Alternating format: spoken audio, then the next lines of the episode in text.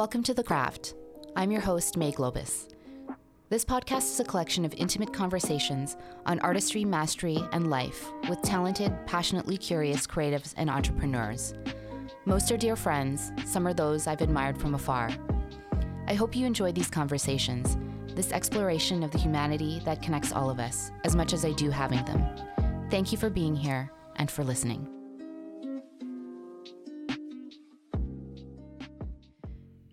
Designer Jamie Collins is an old soul through and through.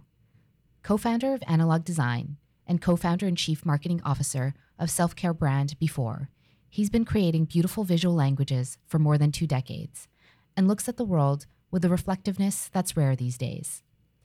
Jamie grew up in the tiny town of Labrador City in Newfoundland, spending his childhood contemplating nature when he wasn't skating, snowboarding, or drawing cartoons. His chapter on the West Coast started with landing his dream job, designing for Option Snowboards, and continued to unfold from there, from joining creative agencies to eventually starting his own. In this conversation, we explore diversity in design and the creatives inspiring him lately, what he's reflected upon about himself this last year, his take on what spirituality looks like for him, the creative process his agency team goes through, what it means to live a good life, and much more.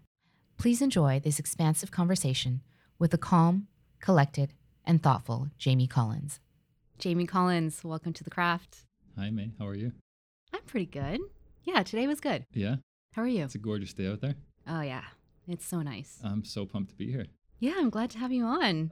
Absolutely. Yeah. Um, I've been such a huge follower since you started it, since I saw you first post the initial um, episode on on Instagram, and mm-hmm. I love what you're doing for the community and and how everyone can kind of find commonality in all of the stories. It's it's fantastic. Yeah, thank you, thank you for being like you know a regular listener. It means a lot. Word. um, so I was trying to pinpoint when we met. I know it was a, a number of years ago, um, but we were saying earlier we couldn't really remember the exact moment, but I think it was events slash mutual friends, and also your business partner and yourself used to come into Rennie, or you probably still do. It's where I used to work. And That's right. We would cross paths there. Yeah. Yes, and then I do remember the t- the day I was like, I ran into you in the stair in the stairwell, uh-huh. and I was like, Jamie, uh-huh. you need to be on my podcast one day. Yeah, absolutely. Yeah. I think that was like a year and a half or two years ago. At least, mm-hmm. definitely. The time, I mean Marcus and I started Analog in 2015, and mm. I think we started coming for regular visits at Rennie shortly after that. So I can't even really pinpoint when that was, but I yeah. remember that exact moment. Yes, yeah, absolutely. Yes, yes. And, and I, rem- I, remember you having us in as well, just to briefly talk about the brand and sort of, right. you know, um, where Chris was heading with things, and it all just sounded so exciting. Yeah, yeah, it was an exciting time. Yeah. Um, so let's take it back. Sure. So you're from, you grew up in Labrador City in Newfoundland. That's right. Okay. So that must have been really idyllic and, and quiet. What was what was that like and what's your family like? I wouldn't change a thing about my past, and I guess I'm very fortunate that way. Um, I was a really uh, creative kid, um, and uh, I guess even from kindergarten was sort of creatively inclined. Um, there was a running joke with my mom and dad that the, the, my kindergarten teacher had told them that he was the only kid that had ever colored inside the lines so well. so I think like that's kind of, kind of where it all started. But um, growing up in, in Labrador City was fantastic. It's a small mining town of about maybe at that time about 10,000 people. I think that's whittled down a little bit, but um, it was fantastic. The um, it was an iron ore mine, and um, my dad um, and my mom, both growing up in Newfoundland, migrated to Labrador, much like a lot of Newfoundlanders at that time. Great work, um, very isolated, so they were you know paid quite well for for you know picking up and and, and starting a new chapter in their life and um, and working in the mine, but. Um, and that sort of happened in the late 60s and and then I was born in 1978, and um, it was just such a it was a well supported community. Um, the mine itself uh, really um, contributed to the community. They built the ski hills, they built the cross country ski trails, mm. which were world class. We hosted multiple events, national and um, and international for for downhill and cross country. Um, they invested into a phenomenal 18 hole golf course. Um, we had phenomenal arena. We had phenomenal curling. We, we held curling um, um, championships. So it was a very recreational town, and growing up that way was just amazing. It's in the middle of nowhere, um, very close to the Quebec border, actually. So mm. we would always go buy our alcohol in Quebec when you know when the age permitted, maybe a few years earlier. Um, but I was always out in the forest, mm. always inclined to be outside and you know just searching in nature. I know almost every corner of I would say the 30 kilometers that surround my small town just mm. because we mm. explored so much. Right. And uh, I was a, a very avid mountain biker. I, I, had bikes ever since I was a kid. That was sort of everyone's means to freedom, you know, when you when you're growing up in a small town. And explored, explored, explored. Um, I think it I think spending so much of my time outside really lended to my vibration now and just sort of my demeanor as I am as a human, I think, fairly calm and um, collected and, and really tend to ponder and think about things before reacting too quickly. Mm-hmm. And I think spending most of my childhood in nature really benefited me in the long run. Mm-hmm. Um, Did you spend time in nature on your own too? Or was it always with your friends? Very much both. I mean, it was I was it was always so funny because you know we would be hiking the backcountry snowboarding, um, at, you know maybe young teenagers, and I would always be the dork, you know, poking um, all of my friends and sort of reminding them like, guys, check out the clouds, or you know, check out that sunset, or just check out the way those trees look. And I was always very aware of the aesthetic of things and the emotional connection to things and um, particularly in nature but you know they would always kind of just laugh oh jamie but um, i was always that guy who was just so appreciative of like moments and things and mm. what's around you and and how to appreciate that but um, um, so I spent a lot of time biking on my own as well, and just hiking on my own, fishing on my own. Um, it's actually a really nice time to grow up in in that yeah, that era, you yeah. know, where you're what do they call them? You're a latchkey kid, yeah, where you yeah. can just you do you take your bike, you go off, you oh, have yeah. an adventure, you know, bridge to Terabithia style, Absolutely. if anyone remembers that. Yeah, yeah. Um, but also, you know, we're, you know, at that age where when technology came around, we were still able to become digitally literate, but we still remember the analog world. 100%. Yeah. I mean, there would be days where we woke up, you know, me and my good friend Lee at the time, we would wake up at 7 a.m., pack our backpacks with sugar filled snacks, and hop on the bikes. And we would pick out a different lake to go to. It may be three hours away, but we would get there. We would fish for the afternoon, maybe come up empty handed, maybe not. And then show up, you know, dusty and dirty before sunset. And mom and dad always just kind of trusted that we would be okay. We, we would make it home alive and the bears wouldn't get to us. But um, mean, honestly, that was probably the only danger back then was mm. running into a bear. And thank God, knock on wood, it never really happened to a to a horrible degree. Yeah, well, he probably well, the bear probably just wanted your sugar snacks. Yeah, exactly. yeah, yeah, definitely. My uh, my sweet tarts and my gobstoppers. Big league chew. exactly. Fun dip. Yeah. Fun dip. Oh my gosh. I think that's still around. Actually. It is around. Yeah. Not that I bought it recently. Nice. uh, you once mentioned in an interview that you were um, an introverted child. So do you think yeah. that kind of lent to the whole look at the trees, look at the clouds? I think so. Yeah, certainly. Um, and and I've really learned to celebrate my extroverted side um, in in my professional part of life and in my relationships. But uh, but certainly started as an introvert, um, and I still really celebrate that. I think part of that is what got me through COVID as well. But um, absolutely, I think um, I was always happy and content um, just with art supplies on my desk in my bedroom. And mm. i would make you know a good day out of it every day. And you drew cartoons no? Cartoons comics i would study you know spider-man and all of his homies and and just redraw and redraw and redraw mm. and kind of hone that in. I was never a good real like i couldn't look at myself in the mirror and draw myself i couldn't you know look at my mom or dad or my sister and attempt to draw them i was never a realist creator um, but I, I was, you know, I, could, I, could, hold myself together drawing comics for sure. mm-hmm. That's that's pretty cool. Yeah, definitely. What about mom and dad? What are they like? They were unbelievable, and they still are just such the greatest parents. Again, I'm just, you know, I, I, I never take advantage of that, um, and I'm always so blessed and happy that um, that they've always been there for me. My dad, again, was a welder for 35 years, and he's such a well mannered, steady man. You know, he was always the guy walking in. Uh, it was it was great because as a teenager, after my first year of college, I actually got to spend a summer in the mine working as a as a laborer, and just sort of tooling around doing different things wherever we had to work that day. And every now and then, I would cross paths with my dad and kind of just see him in his element. And he was just such a well respected person in his um, in his community and and as an employee. Um, and I think people really looked at him as just a very level-headed person, a very calm person, um, put together, and and just such a hard worker, you know. And he just had such a great demeanor to him and a good vibration to him. Mm. And I think that obviously rubbed off on me as well. But um, and he always just really um, thought about things before reacting, and, and, I like that a lot. You know, mm-hmm. He's just yeah, he's he he's always been such a role model for me, and you know, quite understated, quite soft-spoken, but um, but extremely smart. You hand him a book of New York Times uh, crosswords, and he will whoop anyone's ass. Like it's wow. it's unbelievable. All of his information is there. Um, sometimes you just have to pull it out of him, but um, those super, aren't easy. Yeah, super brilliant person and really good with his hands. You know, he he built you know both of our homes that we you know that I grew up in, and then and then um, the, the, the home that my mother and my dad retired in. Um, he helped build that with my mother's father or my mother's brother.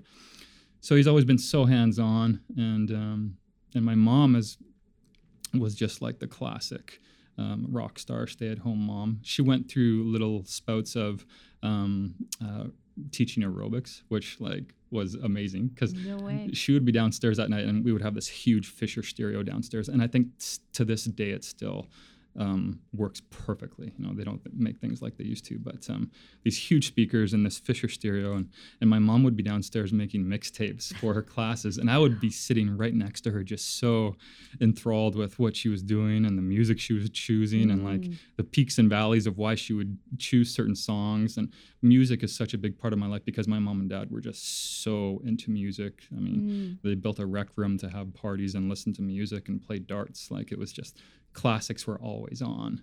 So that's a lot of fun. Yeah. So mm. she was a, a she was a, an amazing aerobics instructor. Um, she also um, was amazing at retail. She she did little windows of retail as well, and she was always such a well put together individual. Um, always aesthetically so uh, just so keen and so put together. Like um, she always dressed so well. Our home was always so put together. You know, um, the living room always looked, you know, spot on. And so she rubbed off on you too. so I think I got 50-50. Yeah, yes, like yeah. you know, You're I got even split. Yeah, which I'm so thankful for. Uh, you know, I've got phenomenal qualities from my dad, and I've got um, I think my taste level and my aesthetics from my mother, 100%. Like, mm. I, I've loved clothing ever since I was three or four years old. And I remember, I still laugh at it and I can still remember this sweater as plain as day. But there was one sweater that I just completely hated as like a four year old. And I remember my mom putting it on me one day and just the feeling that I had when she put it on me, I can still remember. But I've always reacted, I guess, um, to, to things like that and to, to sort of clothing and like what, what makes you feel good and what doesn't make you feel good. And, um, and she she was always just a really big leader in that part and again so well spoken um, when she would hop on the telephone to order you know um, everything from Sears because that's how people did it back in the day. Right, the you catalog. Know? You would call in from the catalog, and she would be so polite and so well mannered on the uh, on the phone. And then when she would hang up the phone, the the Newfie accent would kick back in. it's hilarious, yeah. But um, she was, uh, yeah, she's fantastic, and they're still both in Newfoundland. I still talk with them every Sunday um, mm. religiously, and it's uh, they're really close to me, and I'm really close to them. And it's you know obviously through COVID we haven't been able to see each other, but maybe this Christmas, hopefully, if things yeah, wind down crossed. a little bit. Yeah, I hope so too. My family's in California, and so it's yeah. been it's been a bit for me as well. hundred so percent. Fingers crossed. Definitely, everyone needs a big long hug, a family dinner, yes, and just some downtime. Some family laughs yeah. too. Yeah. Inside jokes. Hundred percent. Yeah. And just and just after that, sit on the sofa, watch a movie, and have a beer, and like yes. simple things with good people. Um, looking forward to a lot more of that in the mm. future. Isn't that what life's about? Hundred percent. Mm. Yep. So you grew up skateboarding and snowboarding, and you were inspired by Burton and zero and DC Shoes. Do you think it was the culture of these brands that really kind of interested you, like the way that these brands built culture around them? Yeah, absolutely. I think um, growing up, I, I, tried lots of different things. You know, played basketball. I golfed a little bit. My dad was a really good golfer, still is, and um, you know, obviously did a lot of mountain biking, and that's still pretty close to me. But in grade, uh, probably in like mid grade eight, I started to skateboard. I got my first skateboard, and um, everything just changed right there. Like I practiced every day in front of my house how to ollie up this tiny little sidewalk. And once you nail that, you're like, okay, what's next? And then slowly honing in my skills and then meeting new friends doing it.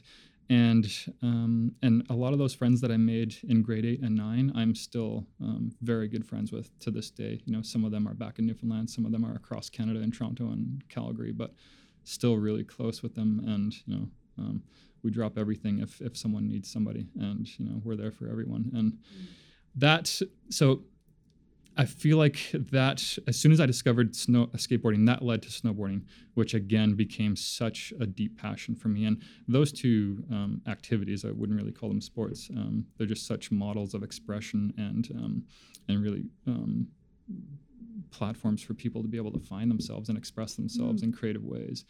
Um, because they're such again they're such aesthetically driven sports. I mean, you look at the best skateboarders and snowboarders in the world, and um, it's not just because they can kickflip a 30 stair; it's because they make it look so damn good, you know. Right. Um, and there's just such a style element to both of those sports. Um, and when I discovered those, I just completely fell in love, and it, it, sort of set the rails for my path forward to this day because um, I made a lot of my decisions as a teenager and going to college um, based on where I could snowboard, where I could skateboard, where I could do that the most, and still you know still facilitate studying and, and going to college and and mm. um, and going through that chapter of life as well. Right. Um, and then after finishing design in um, in Kingston, Ontario, I um, did a brief visit in Halifax, and I literally made that decision just so I could go skateboard with my friends. wow.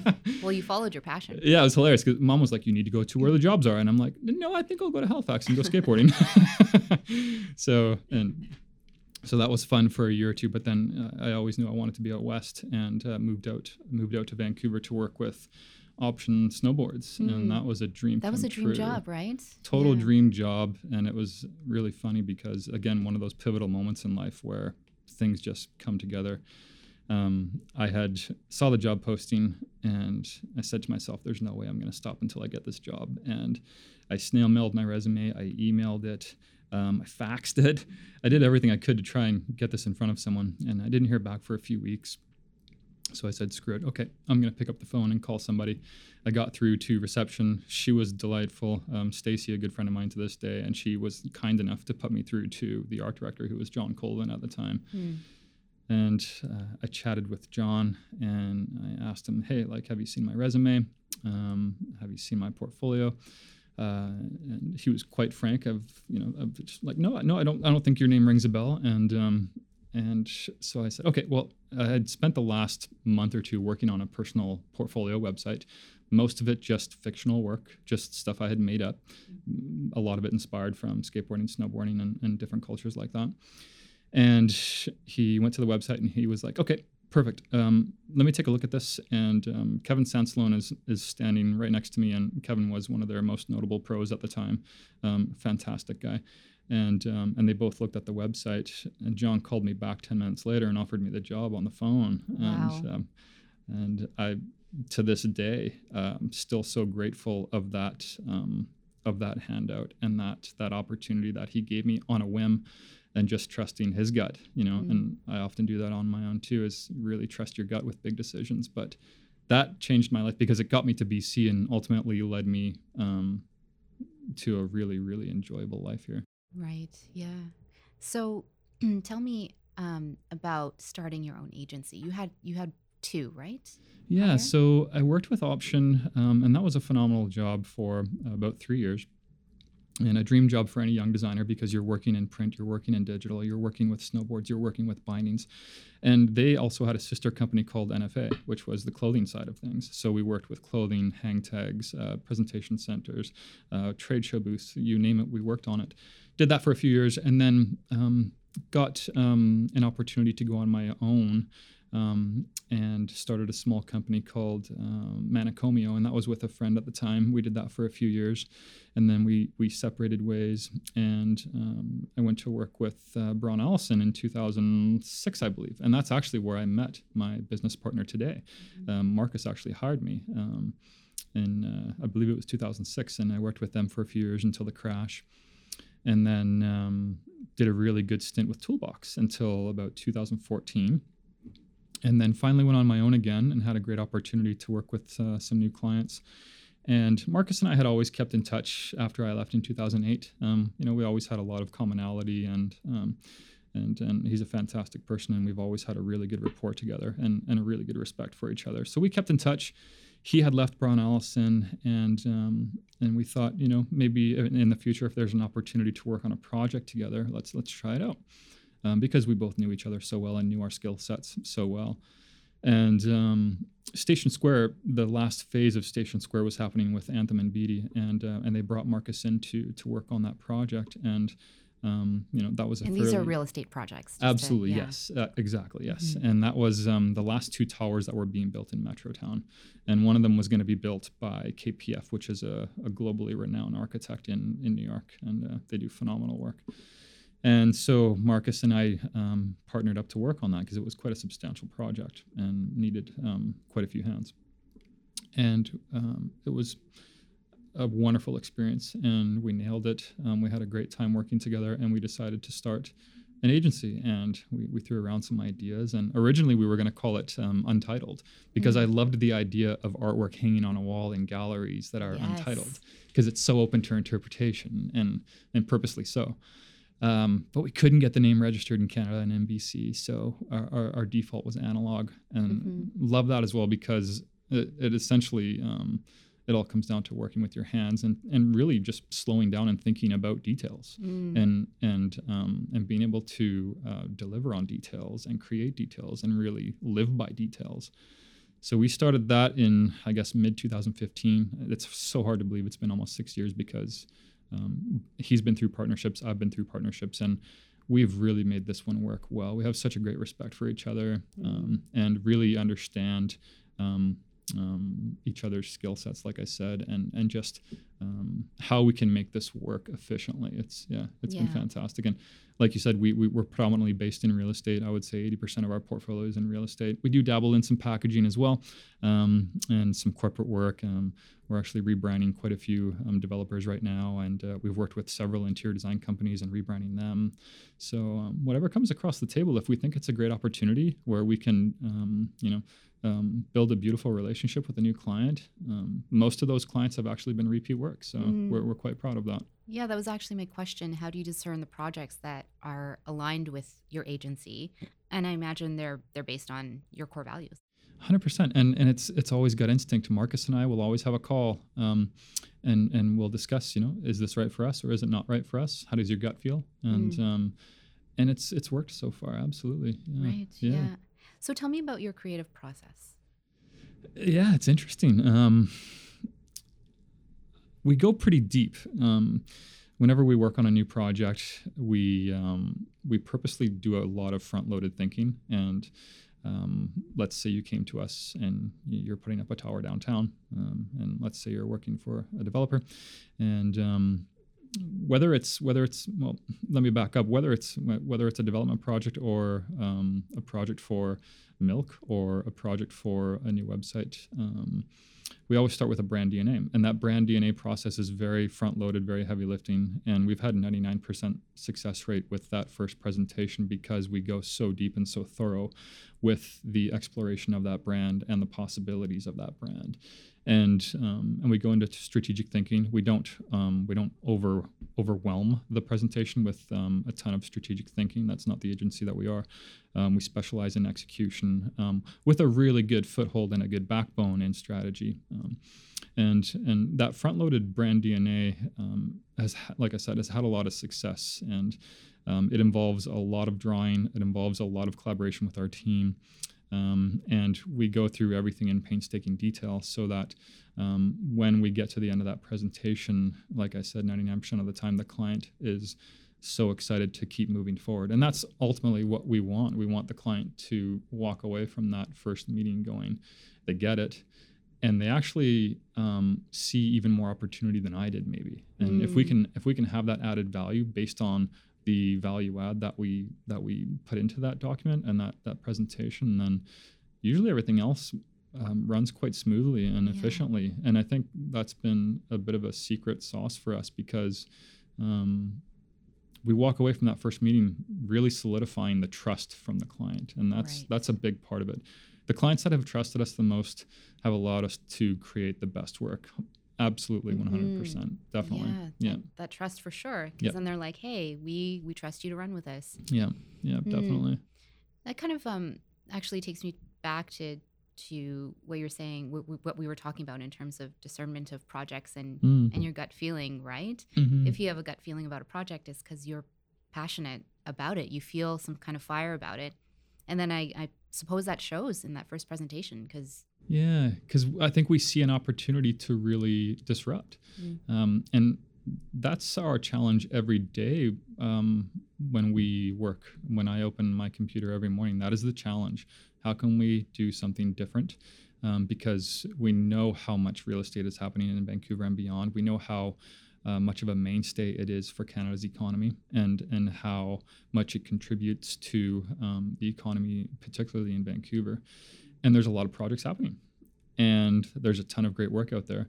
And it's always a challenge for us to um, really talk with our team and throw ideas around and ensure that the final outcome is something that stops people, something mm-hmm. that touches people, something that people appreciate, and something that sparks that next level of interaction from a potential customer. Mm. Um, super important. Yeah, yeah and, and, something that your team can be proud of too, right? Yeah, and, and you have to come to work excited about that opportunity every day. You're not gonna you're not gonna hit home runs every day. That's a mm. part of life. Um, but you also just have to find um, find ways to get excited about it and and instill that into your team as well because mm-hmm. um, we, we we really try and uh, mentor our team to think big without too many walls up um, without too many barriers because if we see a great idea we're really going to try and make that happen and then inevitably try and sell that to the client as well because we see the opportunity it's not just for us to be creative it's because at the end of the day we know that that is going to facilitate the, the, the, goals of the client and the needs of the client mm. um, whether that's selling um, nut milk or whether that's selling condos mm. Why do you think design is so essential, and how has your approach um, evolved over the years? I'm fascinated with the law of attraction, and that is so, I think, pivotal in design. Um, a lot of people don't go beyond the sur- I mean, and that's that's generally speaking, most of us don't really go beyond the surface level of why something looks cool or reacts or why you react in a in a positive way to something or why you walk by a window and you're looking at um, a beautiful display in that window and it's just so creative and so cool and it just inspires you. Just makes you feel great makes you want to do something or just feel something. And it pulls on an emotion inside of you in some way that you didn't really expect um, I love that part of design. And as far as an evolution of that, I just, I really want to ensure that all of our work is at a high quality where it does emotionally connect with people. I think that's one of my main goals with anything that we work on is that it emotionally connects with someone. Mm. But it also has to do it in a very aesthetic way based on that, you know, based on that buyer profile or that that customer of what they're looking for. Mm-hmm. Yeah. So designing makes you come alive hundred percent. Yeah, I. Mm. It's funny. Like, um, I actually almost. So my design course is um, is three years, and in the first year, I almost dropped out. Like, I I finished the first year, and I thought, I don't know if this is for me, and I actually applied for an animation course in Ottawa. And I'm really happy I didn't get into that animation course because I came back and finished design and fell in love with it after the second year. Mm-hmm. And and I don't know what I would have done if I didn't finish design because I just feel like it's such a part of me. It's a part of who I am. It's a it's a huge part of how we all get to express ourselves mm-hmm. and and um, yeah, I, I just can't imagine doing anything else. I really can't. I love brands. I've always been um, enamored with brands, and like you said, from the skateboard days, even from you know the, the early days of Nintendo, and and thinking about how those things affected me, and and just always being aware of what a brand does and um, and how how it talks to people, mm-hmm. how it mm-hmm. inspires people. Those yeah. things are big questions that are always fun to try and answer. I'm curious about what you said. Excuse me. I've been waiting to do that for a while. I was just waiting there. Apologies. Uh, oh, the editing process will be fun around that one. um, something you said about you fell in love with design in the second year. What do you think it was about the second year? It's a really good question. Um, I think I made the connection that the things that I love to do um, snowboarding, skateboarding, um, sports, um, fashion, clothing, streetwear I started to make the connection that I can maybe bridge those two worlds or, or apply design to my loves for those worlds. And that completely turned on a dime. Mm-hmm. Um, we got through all the technical training and all the, um, the, the, the, foundational training, which was super important of teaching um, um, students how to think with their brain and how to really execute ideas before you have tools in front of you. And the computer's just another tool and really think. And then after that, um, and after we started to play with a few projects and play with color and play with typography and really get into, I guess, a deeper exploration of what we can do with all of those tools, then it sort of clicked. And um, funny enough, I was just on a call yesterday with my college. Um, and it was a call with the um, the curriculum organizers on how they can sort of um, stay up to date and modernize the curriculum for the college, and that was a really great Zoom call, and was very honored to be a part of that. And it's great how that all comes full circle because I may not have even finished the course, so right. it's life is so funny that way. Mm. Yeah, yeah, it's life comes full circle like yeah, that, doesn't it? It really yeah. does. Yeah, it's a beautiful thing. Yeah. Um, I really wanted to ask this question because I'm very curious about this. Do you believe the industry is inclusive enough, or do you think there's more space for diversity of perspective and how that's communicated aesthetically? Oh, 100%, especially now. Yeah, absolutely. I think um, diversity is so key in how we think and how we embrace community, how we embrace cultures. And I want to see more of that.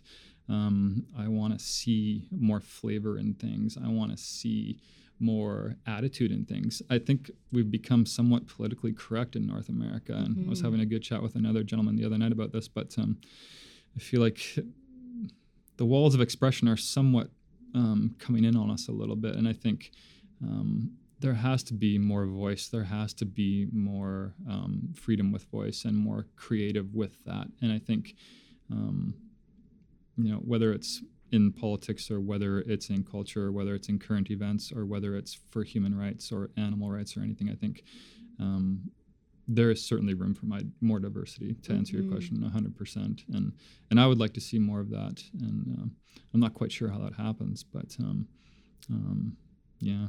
I think diversity makes everything better. It makes food better. It makes art better. It makes music better it makes pop culture better. It makes politics better. It absolutely makes creative teams better because you're bringing a multicultural view of life experiences and of the world together around one table. And I think creative is much stronger when you have a team that um, can weigh in with different life experiences and weigh in with um, with different views and different music and different beliefs and um, different experiences that um, are close to them from childhood. I think um, diverse teams bring, um, I think, uh, more powerful solutions to the table. It also aids in um, creating a more inclusive world with creative and um, and and pushing for that. And I think um, that's a powerful thing that um, I think creative creative agencies and creative teams um, really need to pay attention to and and and and, and bolster that and and um, and help nurture that. Mm-hmm. What have you been seeing out there? Mm. I was thinking about this a while ago, and um, I guess it was just before Christmas when Virgil Abloh, who is a huge inspiration for me when he uh, first started at Louis Vuitton, um, I guess it's been a few years now. Mm-hmm. Um, I thought that was such a, a brilliant move and such a um, like, like, I think the whole world could tell that some really creative things were, were to come because he's such a creative indi- individual. Mm-hmm. Um, grew up in similar um, sort of like similar interests with skateboarding and music and things like that, but I guess it was before Christmas, and I was sitting down on watching YouTube and just, you know, as we do, kind of Rabbit um, holing. rabbit holing, and I came across his new, um, I believe it was the menswear show for 2021, and it's not often that I watch something and then literally replay that thing a half a dozen times right there that night, and and it was probably a 10 minute video, and I watched it over and over and over again. I just thought it was an exceptional execution of creativity from audio, from visual, uh, from cultural, from art, from everything. And you could tell like all of his strengths and facets were coming together. Um, and as it does with everything he does, but you could, I, I could, I really got a sense that that was happening there, and it um, it completely blew me away just from the colors of um, the clothing. Um, Mhm. The greens, all the the, green marble. I have this really weird brain tweak around marble green. When I was in Florence, um, there was a bathroom that um, was in the hotel room, and it was all marble green, and it kind of just tweaked my brain. And I don't know if it's from a past life or something, but Mm. it's a really interesting kind of like uh, like it's always been very um, like it always it always has a little tweak in my brain, and I don't know why, but um, but I just thought it was so captivating and such a great um, expression of creativity, something totally new that I hadn't seen before. And then obviously when Mos Def kicks in, you know, halfway through, Mhm. you're like, wow. And it starts to really move you from an audio standpoint. And um, I just thought that was one of the coolest things. I Mhm. also love everything that um, Jerry Lorenzo is doing from Fear of God. I think he's brilliant. There's a reason that he's basically shaping the entire um, Adidas basketball line now because he's so talented. I love all of his silhouettes and what he does. Super Mhm. creative, right down to the art direction of his photography and how how emotive it is and how it takes you away to a different world. And ultimately, you know, that um, that escapism and that inspiration is, I think, what we all look for to some Mhm. degree. You know, and um, yeah, uh, two very um, talented gentlemen that I look up to for sure. Yeah, yeah. yeah, no, no, I agree. I, I know we were, you know, we were chatting about it. I know which video you're talking about Mm, for Louis, and um, yeah, I agree. I was just really, really captivated from even just the opening scene, just mhm. seeing, you know, an African American person in snow. It's not. I don't. I don't know why. For me, I was just like, it was such a ju- juxtaposition from yeah. what we the environment that we may expect that culture to consistently be in Totally. and um yeah and then the spoken word that kicks in and the dance it's it was everything It was so well. it's it's it's interesting because it's obviously it's obviously so well choreographed and so well directed, but it still felt free and natural. Mm, The way he was moving in the beginning through the Mhm. snow and dancing very organically felt like that's what he wanted to do right there. mm, And and although that was very planned and very beautiful, it felt very organic too, which Mhm. I, I loved. And and like you said, like the backdrop of the winter and and and, and then how that transitioned into the inside and. I just thought it was so captivating. Yeah. Yes. Yeah. Yeah. I'm Yeah. glad you like that. no it was, it was awesome when you sent it i was like oh my gosh i'm like i remember this yeah, And like those are big positions to be in. Like those brands and those um like those facets of fashion influence the entire world. Mhm. And those are big shoes to be in. And I think he's doing such an exceptional job. Mhm. It's it's really cool. yeah and i think that it's a bold move for lvmh to to recognize that and have the foresight Yeah. and And be Uh, brave and- to understand mhm. that like his streetwear sensibilities are what LV needed, you know, Mhm. and and his um his sheer talent in general. Um, Yeah. And and like you said, for a luxury brand to recognize that um, was really cool. Yes. Yeah. Yeah. Very, very cool. Yeah. And we were also chatting too about Solange Knowles's creative studio and the Mhm. work that she's been doing Yeah. um, with her team, Saint Heron. I hope I'm saying that right. but yeah, if, if any of you listeners, um, please, please have a look at her site and have a look at just the lens and the perspective and the typography, the way that the prose is written on the page yeah, it's uh it's very forward thinking I, it's it's kind of unlike anything i've really seen so absolutely. It's Yeah. um, it's not your typical web experience. You know? Mhm. we are so uh, you know gone well I, I shouldn't say gone i guess the the evolution of the web has been very interesting because in the flash days you know i'm talking 10 to 15 years ago things got super creative because flash allowed you to do almost any type of animation possible from a storytelling perspective and a visual and musical perspective, that was amazing. Flash slowly phased itself out.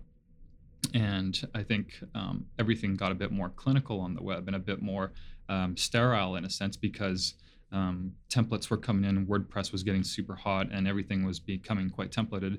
And uh, albeit for for use of responsive design as well for mobile and tablet, everything sort of had to start um, collapsing in very um, aesthetically pleasing ways, and, and they still do today.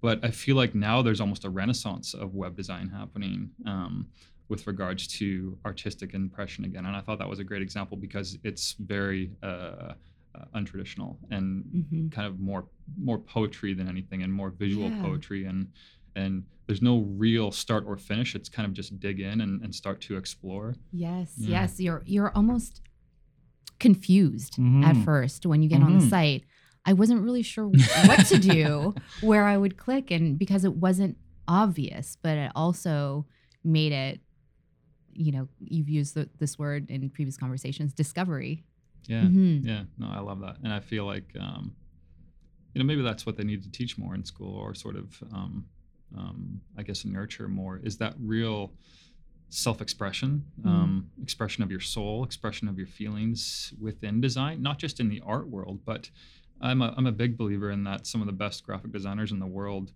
do make a lot of their decisions through their heart and through their their um, sort of sensitivities to aesthetics. Um, it's not just problem solving; it's how you it's how you make that solution mm. look and feel like it touches someone as well. You know, that's mm-hmm. that's where the real success is. I think. Mm-hmm. Yeah. Any other brands that you watch these days? Oh, it's a good question. Um, what do I really dig into these days? It's so funny. I don't know. I just like, for me, being so busy with work, I find it um, rewarding if I can just pick up a Monocle magazine and dig in for a little bit, or, or uh, you know, I still hoard selective magazines. Not as bad as I used to, but, but um, yeah, it's funny. I uh, from a brand like my my my focus on fashion has um, depleted quickly. I just go for basics now, real simplicity, something that lasts. um, but from a branding perspective, um, that's a good question. There's uh, so much to be inspired by, honestly. Like you, you get on the web and oh, it's everywhere. so many, so many places. Yeah, it is everywhere. Yeah, yeah. it's yeah, and I guess that um, it's almost like uh, can't find my words right now, but uh, it's almost like um, just being overwhelmed with design and overwhelmed with information and overwhelmed with um, just the digital age, I think. Um, mm. And maybe I've pulled back a bit for that reason, just to sort of really enjoy the roses again and enjoy fresh air again. But um, right. certainly, you know, we all certainly have our dwell time on Instagram. But uh, yeah. but I think a large part of my free time now is spent, you know, taking Zoe out into the forest or, um, you know, going to sit on the beach for an hour um, mm-hmm. and and I guess those those things shift as you get older. Um, yeah. Yeah, I mean, you said the word. I think you said the word flavor. Yeah. And uh, I remember a number of years ago. Um, I don't know if you follow Jessica Walsh, but she was with yes. Sagmeister and Walsh. Yes. And um, you know, she started her own agency. Yes. And she had, you know, posted some work that she did with a client in India. Okay. And I just remember thinking, like, wow, it was just so bright and yeah. full of life. It, it reminded me of watching a Bollywood movie. Yeah. It was a drink. That's cool. Yeah, yeah, and I thought, wow, that is such a different kind of design. I I don't even imagine that I would have seen that here in North America. Yeah, she's very talented. I followed along the whole love story of of her and uh, this other yes, this Timothy other, Goodman. Yes, yeah, yes. yeah follow, followed along that whole campaign and that mm-hmm. whole really um, that was such a great exploration of of human connection and and doing it through design and both of them being creatively inclined people was so cool. And uh, she's ultra talented and um, 40 days of dating wasn't it called? Yes. Yes. Yeah, oh my yeah, gosh i yeah. followed that as well. Yeah yeah. that was really cool. It um, was very cool. I like his work as well. Yeah yeah. Mm-hmm. and I, I i love that you know i love to travel and i love to be inspired by my travels um, you know, uh, after being in Positano, I just wanted to apply bright colors to everything that I do. and those are the beautiful things about travel, you know, and and meeting new people, meeting new cultures. You know, when I went to Barcelona years ago, you know, it was a shock to me that at 12 o'clock at night, families are outside having dinner. It's their first meal and it's midnight. And there are Mhm. kids running around, laughing and playing, and parents are having the greatest time talking to everyone around the city block. And Yeah. it's so full of culture and life. It's life. And, and Mhm.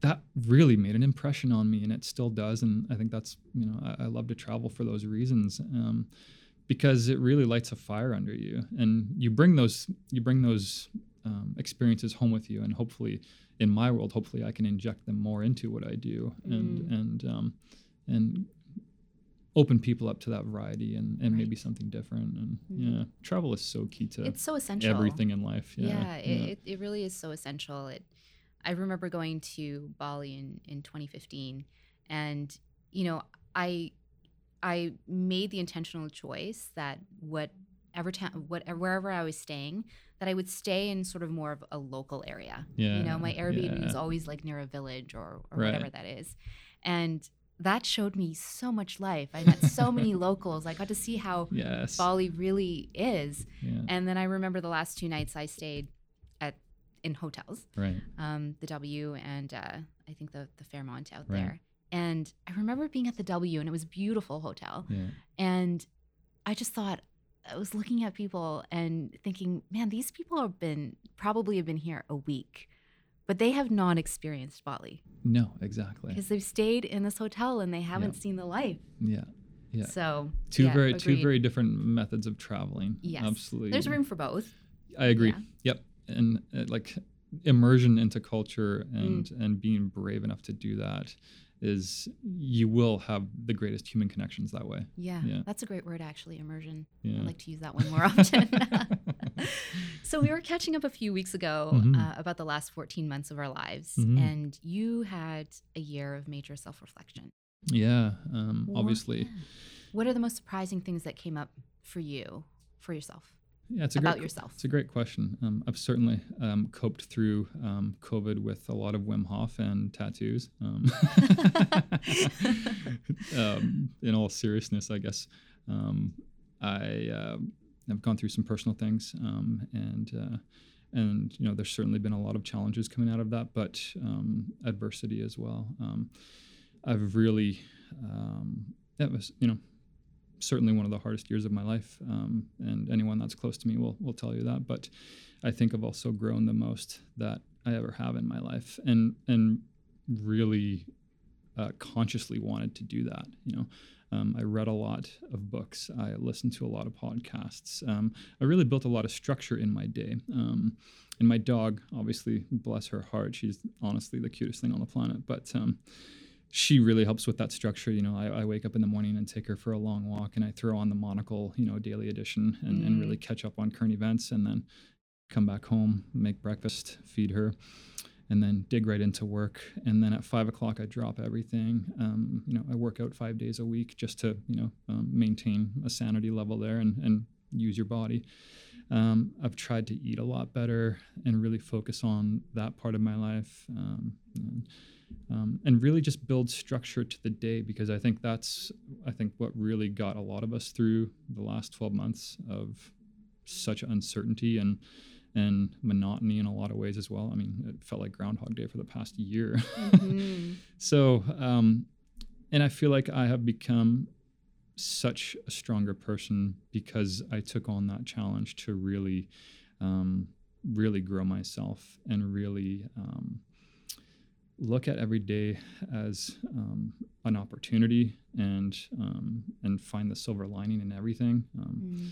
and really um, um, pick yourself up from certain things and, and really um, you know um, recognize that there's an opportunity to um, to grow and it's really all about growth? Mhm. yeah and you know that that structure and, and you know again always being so blessed that analog has been very busy during the covid months um, not everyone can say that and we're very lucky to be able to say that our um, staff has been employed and healthy and happy um, and that has created a lot of i think structure and um, has been a rock in my life for the past 12 months for sure Mhm. Yeah, I, I know when we were catching, we were talking about rituals and daily rituals and how important Yeah. That is.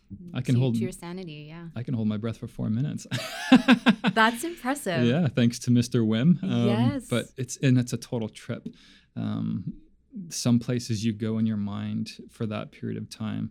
It's a really interesting sensation, and I almost find the Mhm. first exhale after that, holding it for four minutes, to be where it literally feels like you're floating over the earth Yes. because all of the pins and needles come back, and you get this sense of weightlessness, and it's Mhm. such a trip Hmm. it's really interesting. Like I've gone to some really cool corners of the world in that four minutes. I've I, sometimes I pretend that I'm a drone and I'm floating over my old town, my my hometown, and I'm kind of just like scoping out all of these memories that I had as a child of like Mm. I remember that corner of the forest where we used to build a jump and you know and I wiped out on bike or I remember where we caught a really nice trout over there and kind of just floating through really interesting experiences. You're astral projecting. Yes. Yes, absolutely. And you know, like it or not, um, I, I I really believe in that stuff, and Mm. um, and you know, um, I think that style of oxygen exertion and um, and overloading your body with oxygen um, can have really interesting effects. And, and again, that's been a big part of my routine. Oh Totally. yeah. Yeah. I so a, a few years ago, uh, I was in Ucluelet with Mhm. um, a few friends, and uh, my friend Roy was really into Wim Hof. Oh, okay. So one day we woke up in the morning, we rented this beautiful place. that had a huge patio, Nice. and he was like, "Okay, ladies," because it was just him and the ladies, his wife, and then uh, two other me and, and another woman. Yeah. And uh, he's like, "Get some blankets." We're putting the blankets out on the patio and he he taught us how to do Really? Wim Hof. Cool. And I remember thinking after the first, we did it twice. Right. The first time, I couldn't believe how long I could hold my breath for. It's surprising, hey? It is so surprising. yeah. I think it was, I mean, it was between two or three minutes, which you know I never thought I could could do that. Yeah. But I think the more surprising thing to to talk about the ox- the oxygen Yeah. in your in your body Yeah. was I felt for that entire day, my vision was like superhero vision. Like Yeah. everything was clear and crisp and bright. Yeah. Yeah. It's so cool. That's awesome. Do you, do you still practice it or?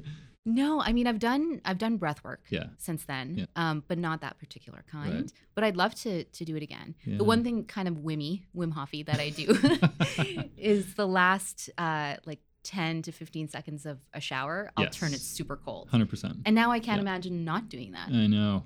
So Isn't it cool how you can train your mind not to be afraid of that and actually embrace it after after you hit after you hit that tipping point? yeah, you're just like, actually, I need to do this. And, you know, sometimes I, I have to tell myself over and over, like, you're not going to die. You're not going to yeah, die. yeah. But it's that whole fight or flight thing, Mhm. and you train your body to almost acclimatize to that. And I feel like that has beneficial effects for a lot of other things in your body and your immune system and the way your body reacts to things. Yeah, you know? absolutely. You know, so many of us don't don't take full breaths, right? So I think there's something about that method because when you're you're tense, you're just you're shallow breathing. You're not you're not Mhm. belly breathing, Yeah. which is really what you're supposed to be doing to, you know, just even from a biological perspective, be feeding your body with what it needs, the oxygen. and we do it all day. We sit there We hold our breath. sedentary and we take tiny little breaths. Yeah, And it's kind of scary when you think about it. I know. Slowly killing ourselves. Yeah. Time is fleeting. oh, it's so fleeting. um, there's a, a question that I wanted to ask. Um, you had uh, mentioned uh, spirituality, Mm. and I wanted to know: Are you spiritual, and how does that manifest for you? Mm, it's a great question. Um, for me, I think um, the world in general and um, and Mother Nature in general and nature in general is, I think, um, where I find my balance, um, and it's directly from how I grew up and um, and I guess just um, what what I've enjoyed in my life and where I kind of recalibrate and recalculate, and really, you know, it's there's a reason every study coming out now will tell you, you know, with regards to self care and, and mindfulness and mindful living is spend time in nature. It's one of the easiest, simplest things you can do. Um, it doesn't mean that you have to um, have this massive regimen of routines. It means just go walk in the forest for a half hour. Um, Mhm. and sometimes those subliminal um, pleasantries will come through in, in, in huge effects, you know? Um, so I guess I find a lot of my spirituality just under the stars Mm. and in the forest, Mm. and um, and um, I guess, sort of away from the uh, franticness of, of day-to-day life. Yeah. Nature is your church. Hundred percent. Yeah. Yeah, definitely. And I think it play it actually plays a lot into our work as well. You know, um, and maybe that's why I was always driven to the West Coast because of you know the Pacific Northwest is just stunning. It it plays into a lot of the work we do, whether it's real estate driven or uh, product or packaging or corporate.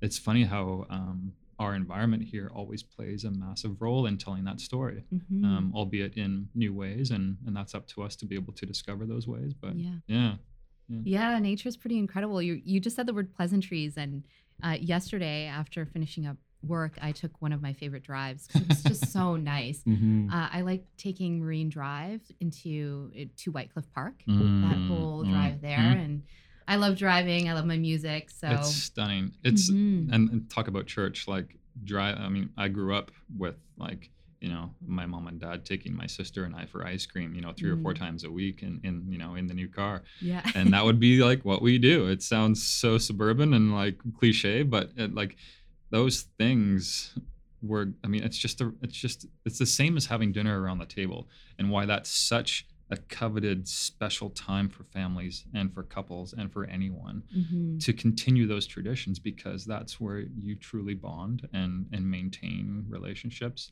there's a reason why like the mediterranean diet and a lot of uh, european um, cultures live longer because they um, really put an importance on the simplicities of eating together dining together drinking together um, Mhm. being at the cafe together you know yeah, I've been looking a lot into those small communities off of Greece and off of Italy that are posting the highest uh, centurion rates around the world of people living past 100 and it's Mm. and scientists were somewhat baffled but can also equate it to um, great food being social and um, and and just um, great weather perhaps as well Yeah, but i think great helpful. great food and being social i think are two of the key pillars to just maintaining that that that i guess that um, that happiness in life yeah. I mean, we're tribal people, so yeah community is ultimately yeah very, very important inherently in all of us.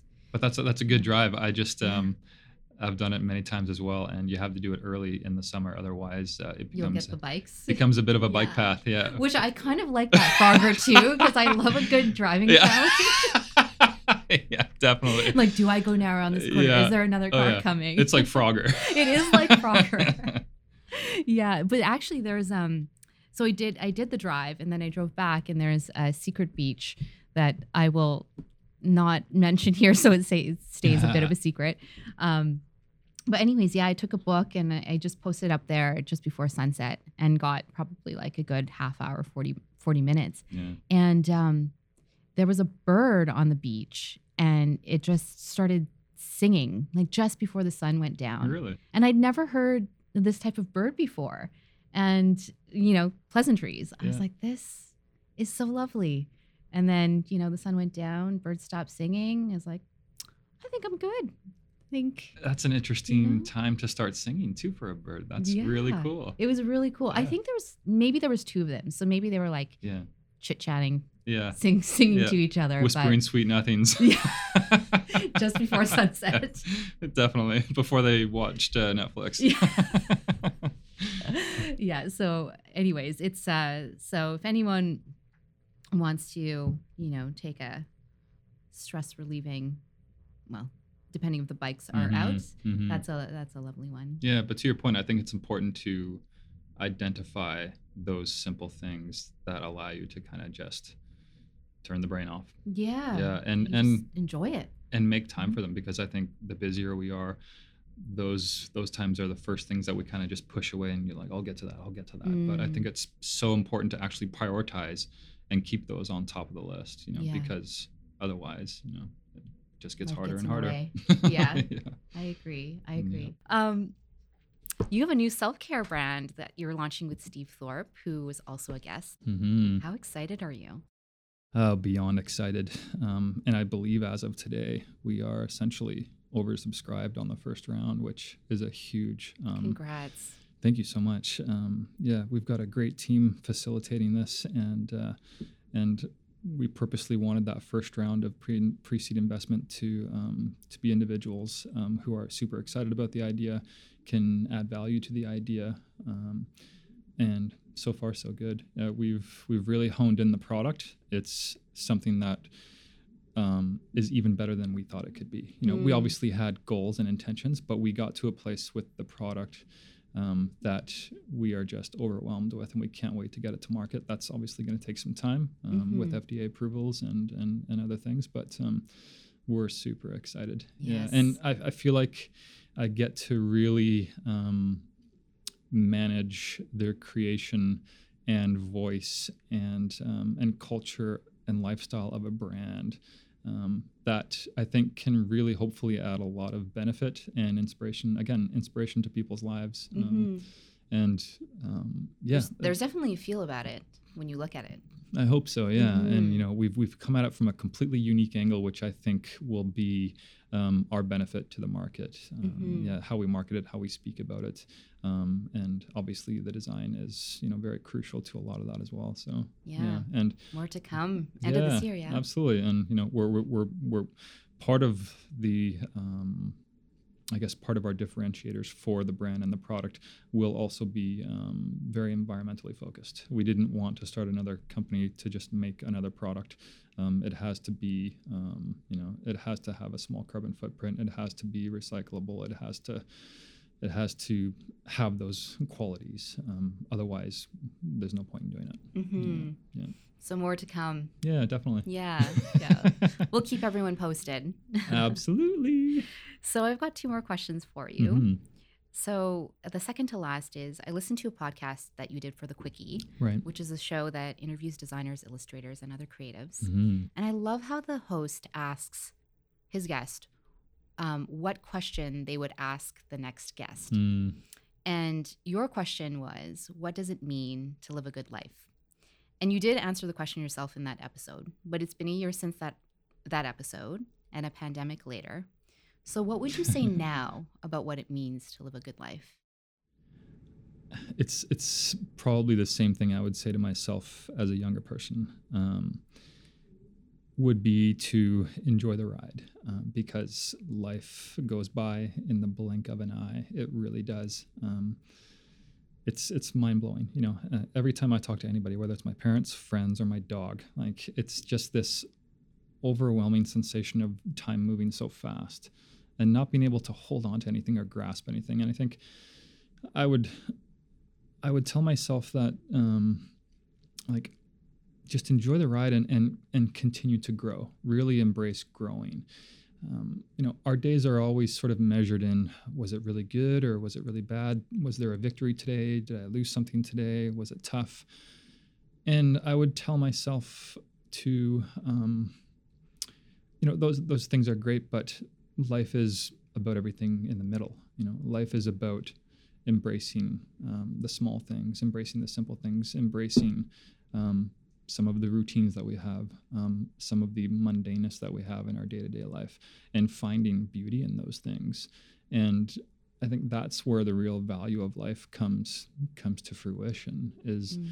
is really looking at every day as a possibility, as a good thing, um, choosing to be a very positive person instead of thriving on pessimism or negativity, and and looking at life that way. Life is as beautiful as you make it, and that's the mm. bottom line. And it really is your choice for the most part. Uh, obviously, mm. there's variables in that for everybody, um, but I've really, I think, taught myself in the last you know ten years to really live that way, and I think it's had profound effects for sure. Mm. Yeah.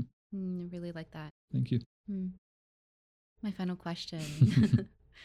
With what you do, what is it that you want to leave behind in the world? It's always a really good question. Um, it's you know it's it's nothing out of the ordinary. It's nothing. Um, I don't think it's nothing that I can't achieve um, from from a work from from the orbit of my professional life. I want to continue to just inspire people. You know, ironically, a few weeks ago, I got this DM from a photographer in Vancouver, and uh, and it was such a random DM, and he just wanted to re- reach out and say, hey, I walked by um, a presentation center that you designed, and um, and I just really wanted to let you know that the branding was so beautiful, and every time I walk home, it like it's something I look forward to looking at or look forward to seeing. And it was the first time I had ever um, been, I guess, given that type of compliment, and it really touched me, and it really meant a lot to me. And I hope that um, even though it goes unspoken most of the time, I hope people respond well to what we put out into the world. Mm. And a lot of the time, it's just for a fraction of time. A lot of these projects sell quickly, or a lot of these things aren't available everywhere, whatever we're working on. And I just hope that everything we put into the world from a design standpoint, aesthetically, I just hope it's inspiring and and just makes people sort of, a, of a, feel something or appreciate it. I think from a personal level, um, I'm looking forward to being a father in the future, and I'm looking forward to hopefully being able to show my kids how to live life through um, similar eyes with regards to really seeing the beauty in just making some coffee, um, mm. seeing the beauty in, you know, taking Zoe for a walk, um, seeing the beauty in cutting the grass, how good that smells. Obviously, you know, there's a lot of exciting things to life, but it's also I look forward to really um, intentionally instilling, um, I guess, a respect and a and a and a conscious sort of um, exploration and, and, appreciation and beauty for life. And, and I look forward to hopefully being able to instill that in my kids. Mm. And then also, I want to rescue like a hundred more puppies. So. the goal is to have a little ranch on the Sunshine Coast. Mm. You know, build a beautiful retirement home there. Nothing extravagant, just, you know, really cute and cozy. And, you know, maybe have a few dogs running around in the backyard. Yes. Yeah, definitely. The good life. Exactly. That's the good life. Yeah. Well, thank you. Sounds pretty good. Yeah. uh, thank you for your time, Jamie. This was a pleasure. Thank you, May. It's uh, it's a pleasure to have some face time with you. Yes. It's not often that we've got to really be in front of people these days, and it's yeah. uh, wonderful to be here. So thank you so much for inviting me. Yes. It's always a pleasure, and I can I, I'm I'm excited to keep listening in. Thank you. Hope to have you back. Thank you. If you enjoyed that last conversation, be sure to check out more episodes of The Craft on Spotify and guest photo galleries on the website at wearethecraft.com. Thanks again for listening.